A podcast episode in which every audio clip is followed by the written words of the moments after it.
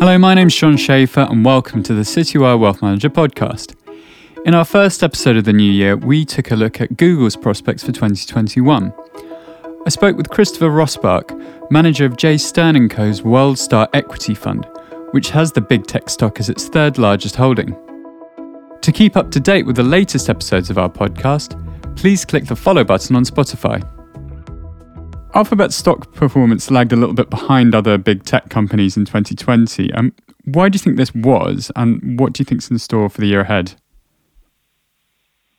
Well, we at J. Stern & Co. invest for the long term. We look for stocks that offer quality and value over 5, 10, and 25 years, and we look for quality and value in everything that we invest in. For us, quality is a company that has a strong competitive position in a good and growing industry with a management with a track record of value creation and a balance sheet so strong that it can weather any kind of adversity.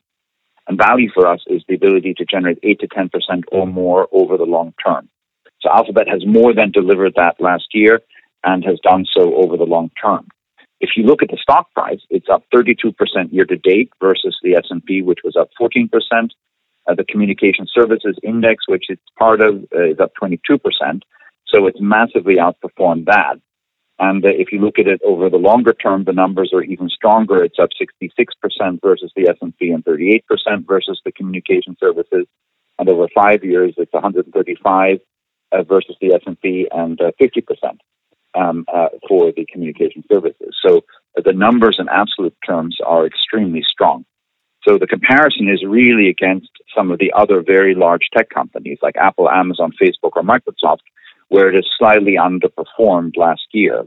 Uh, but we think that that is uh, an issue that uh, is a very high class problem to have uh, because uh, for us it's about the stock picking. Of course. And, and, what do you think is in store for the year ahead in terms of the stock price? We think that uh, we think that the prospects for Google are very strong um, because we look at it on its own merits instead of comparing it to other stocks. And um, if you look at it, then last year it was weak because of the pandemic um, uh, and because of advertising dropping out because of the related consumer recession driven by the restrictions that have had to be put in place and that obviously have just had to be strengthened in Europe and uh, may well have to be strengthened in the US as well. So it means that consumer stocks have been hit and Google's main source of revenue is advertising. Uh, but still, it grew 8% last year when overall advertising uh, fell by 8%. MasterCard, for example, just reported for the holiday season over 40% growth in uh, e commerce sales, so the basic underlying source of their revenues is strong, uh, but they've been held back by uh, the fact that it hasn't been growing as strongly as it has in the past, and that compared to the other companies, its source of revenue is perceived as being more vulnerable and more affected by the pandemic. So that's the bad news, arguably, for last year is the good news for this year. So we're very excited for it. We think that it has great potential to keep performing and to rebound because we're seeing an, adver- an advertising rebound. You see it already in the numbers. Um, you'll see it when uh, the economy opens up again as the vaccinations um, uh, start to get traction um, uh, into uh, the first and in particular the second half of this year. And you're going to see gradual opening up in terms of uh, consumer uh, type spending and advertising, and then especially travel. and related advertising, which is obviously completely held back and will open up. So we think that the core business will grow much more strongly. The comps are very easy uh, because of the um, uh, revenue uh, setback that uh, took place last year. And uh, so the core will grow, in addition to which um, uh, Alphabet has the cloud computing and a number of other sources of revenues that we think will also grow strongly. so between this rebound in growth, the easy comps, and the very attractive valuation, we think it has the prospects of performing very strongly. And, and in terms of your, your price target for it, at, at the moment we're sitting sort of over the seventeen hundred dollar a share mark. Where do you think that will will rise to potentially? Well, we have long term share price targets. Uh, so, as I said, we're looking for 8 to 10% or more over the long term. We think that uh, Google can be up more than 50% over the next five years and can more than double uh, over the next 10. Uh, so uh, those are the price targets we have, which uh, puts you at uh, uh, roughly 3,400 uh, over the next five years. And whether it achieves that during the course of this year or whether it will take longer, I think is something that is less of a concern for us as long-term investors. again, given that we're looking, I think, at a year in which there should be a rebound in the core business, um, and also a rebound compared to some of the other uh, competitors, including some of the top companies we talked about, we think that uh, it can be a very strong year for Alphabet this year. Uh, you mentioned a, lot about the advertising business, and that's obviously the, the core part of Google's business. Um, but what about competitors and, and the social media sites like Facebook, Instagram? Are, are they in, eating into Google's advertising revenue? Uh, well, they are. It's a competitive market for um, uh, online advertising, and that's good news uh, because it shows uh, just how uh, dynamic the industry is. It shows how much underlying growth there is but it also shows that there is strong competition, which is a very important issue given the scrutiny that all of the big tech platforms are under. So they can't be monopolies if there is such strong competition. And so uh, that's, I think, one of the key points to make. But then if you look at it in greater detail, they do play in different markets. So Google makes its revenues on keywords and on intent. Facebook, uh, when it uh, goes to advertising, does it more on browsing and on suggestions uh, for people as they think about um, what they might do and as they um, are targeted because of their affinities. And Amazon, which is the third platform that has significant advertising revenue, uh, is uh, targeting advertising at the point of purchase, which arguably is uh, the strongest possible point. So they're different. With Google, one of the things is that only 20% of the searches are monetized. Uh, so uh, 80% are not. There's a lot more for them to do. Um, uh, there's a lot more advertising to shift online from trade marketing and promotions and shelf space. So the type of A&P promotion um, uh, that um, consumer companies spend and that is going to become less less relevant as more and more of the sales shift uh, from offline to online. Uh, and so there are a number of revenue drivers um, for overall advertising and for the monetization of the type of uh, advertising and of traffic that uh, Google gets. Uh, so we're not concerned and we're happy for the market to expand and for all of the companies to benefit from that. You mentioned that shift from um, offline to online. Um, is that really a big opportunity for, for Google in terms of digital advertising? I mean, we, have seen people sometimes for the t- first time go to online shopping, especially sort of older people that might have, have shunned it before. I mean, how, how big of a deal do you think that's going to be over the next five years, say? Well, we think it's absolutely critical. So I think one of the key impacts of the pandemic is that it's accelerated some of the changes and disruptions that we've seen over the last 10 years. And none uh, has been uh, more accelerated than this shift uh, from offline to online.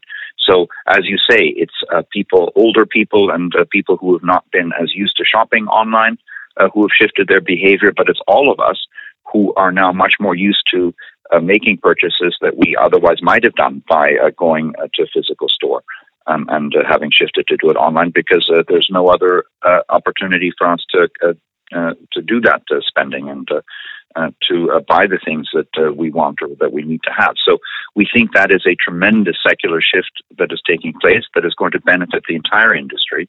But I think with Google, uh, it is uh, the search. So it is still the case that 90% of all searches are taking place on Google and uh, that as you look for the types of things you might buy, that's where you start. And Google has a lot of, so that is the underlying revenue opportunity that they have. But then there's a lot of more things that they can do. So there's a lot of innovation uh, that uh, they can still work on. There's a lot of integration. Uh, there's a lot more outreach uh, to different types of businesses that are now moving um, online because it's not just the consumer behavior, it's also the businesses. Many local businesses that have not had an online presence are moving um, uh, online. So that's an opportunity. And uh, then there is the additional functionality that Google is working on and that can roll out. Um, you've already touched on this um, slightly, but how much of a concern are antitrust cases, given we've had you know, claims already from DOJ and European Union? Um, it, it, seems to be the sort of greatest headwind um, against these big tech companies at the moment. I think these antitrust um, and uh, other uh, legal cases are serious, and we have to take them serious, and the claims that are being made are important ones.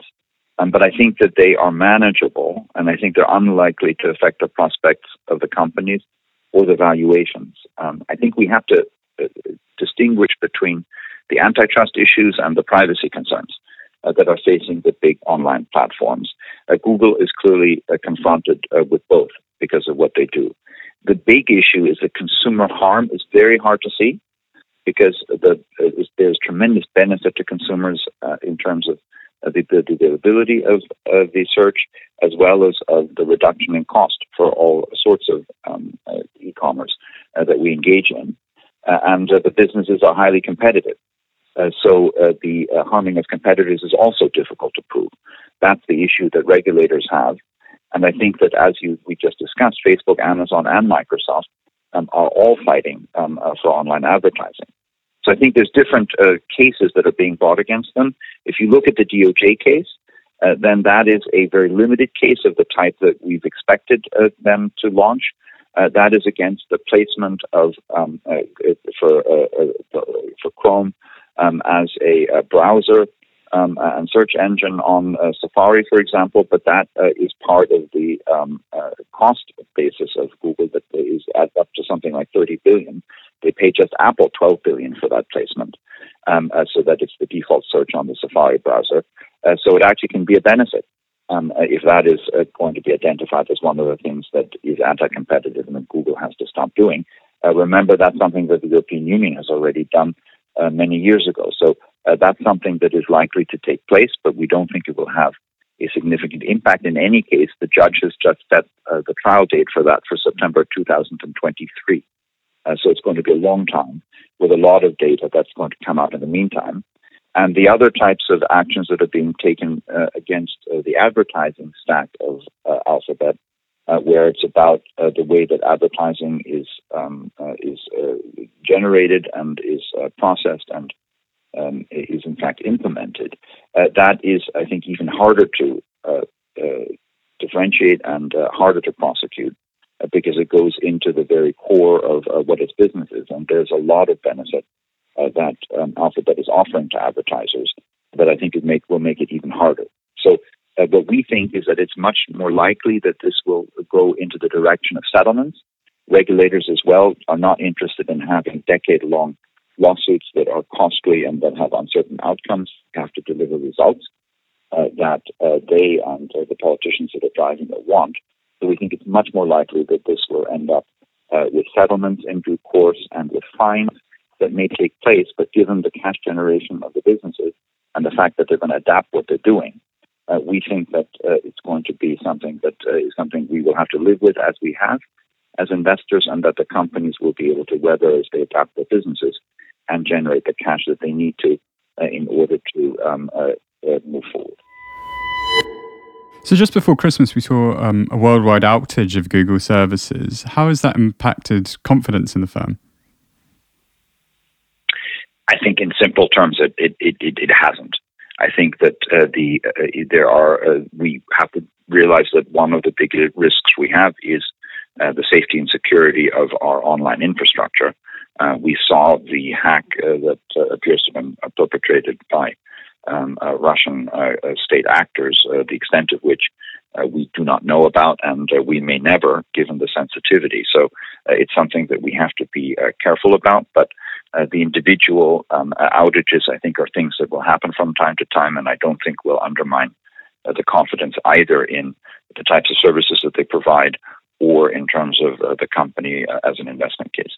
How concerned are you about Google's profit margins considering the huge investments in data centers?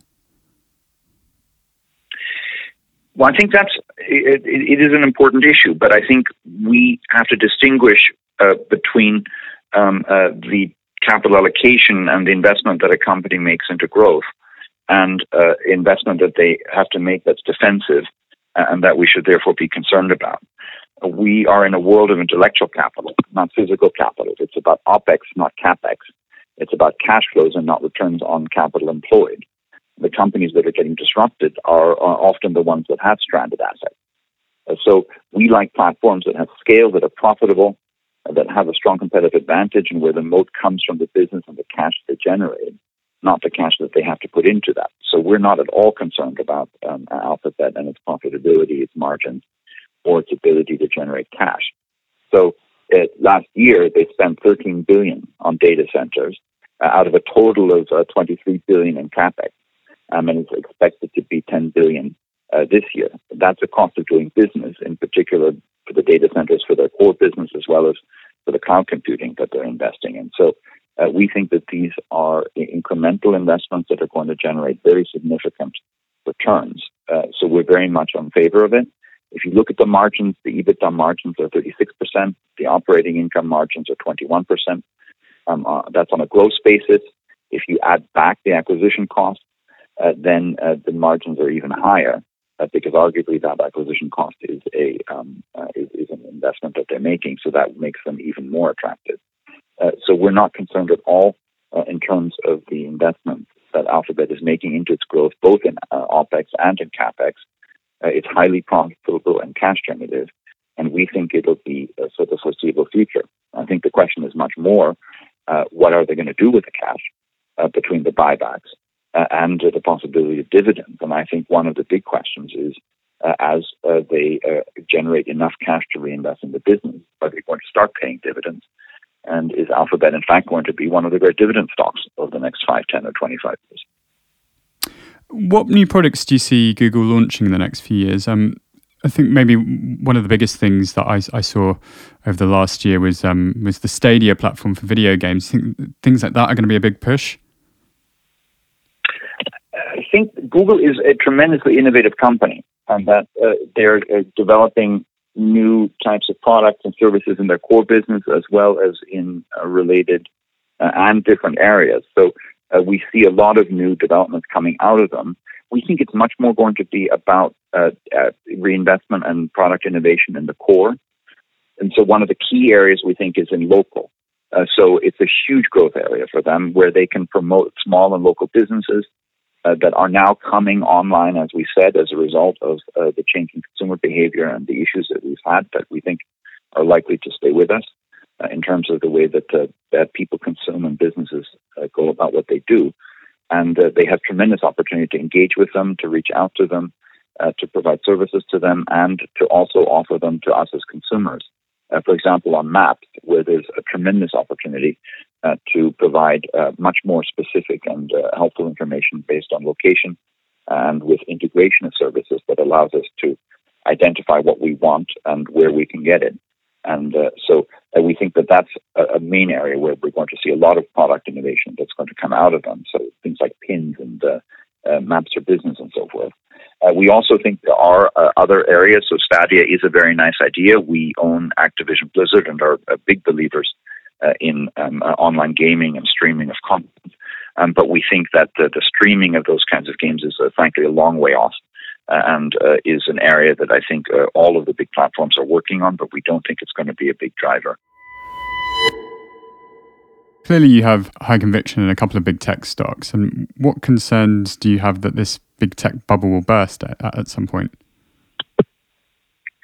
Um, well, I think it, it, that's a question basically of the very first premise, uh, which is, is it a bubble in the first place? And so uh, we don't think it is.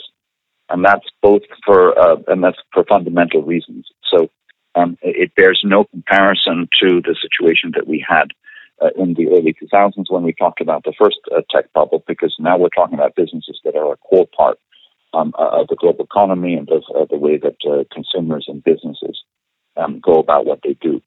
There's also business; they also have very significant revenues and profitability, so they're generating tremendous amounts of cash, as opposed to the situation that we had the last time around. and finally, the valuations are attractive, so they're not at all out of line uh, with the types of uh, revenues and uh, profitability and growth prospects um, uh, that these companies have. So uh, we don't see a bubble uh, that's out there. that does not to say that there's not companies that are highly valued or in some cases overvalued. we like platforms. we like hardware, not software. As I said, we like companies whose competitive advantage comes from the nature of their business and not from the cash that they have to spend. So that means uh, we like some of the very large tech companies uh, and not others. And so um, uh, we think that uh, there are certainly companies out there that are overvalued, but they always will be. But if you look at the big platforms uh, that we own, uh, which are Alphabet, which are Facebook, which are Amazon, among the very largest, and which are, for example, Activision Blizzard or Adobe among the smaller software or service type companies, uh, then we think that they are very attractively valued. Um, and they have uh, great prospects from uh, the basic revenues uh, and opportunities that they have, as well as um, where they're currently priced. So we think that they have the prospects of to generate very significant value going forward, um, and are not concerned about any kind of bubble bursting. Christopher, thanks so much for speaking to me today. Okay, fantastic. Thank you very much. I appreciate it.